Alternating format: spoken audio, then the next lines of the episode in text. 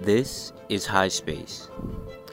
For privacy reasons, you guys can call me Dev. We will be traveling through the lives of many people, and on our journey, we'll find many mysteries, hidden treasures, and valuable reflections. Unexplored and many to be rediscovered. As a commemoration to episode 0 and to my future following base, I want you guys to keep in mind that drones aren't anything to fear. Of course, they are not toys.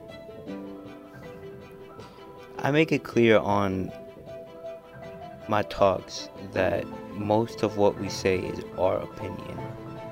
Nonetheless, anything you do, you need to be educating yourself. And the best way is to show others, in my opinion. But just know that I will never force any guest to answer a question they're not comfortable with. So, with that being said, as we go through this journey together, let's look a year back from now and see how this developed. Thank you.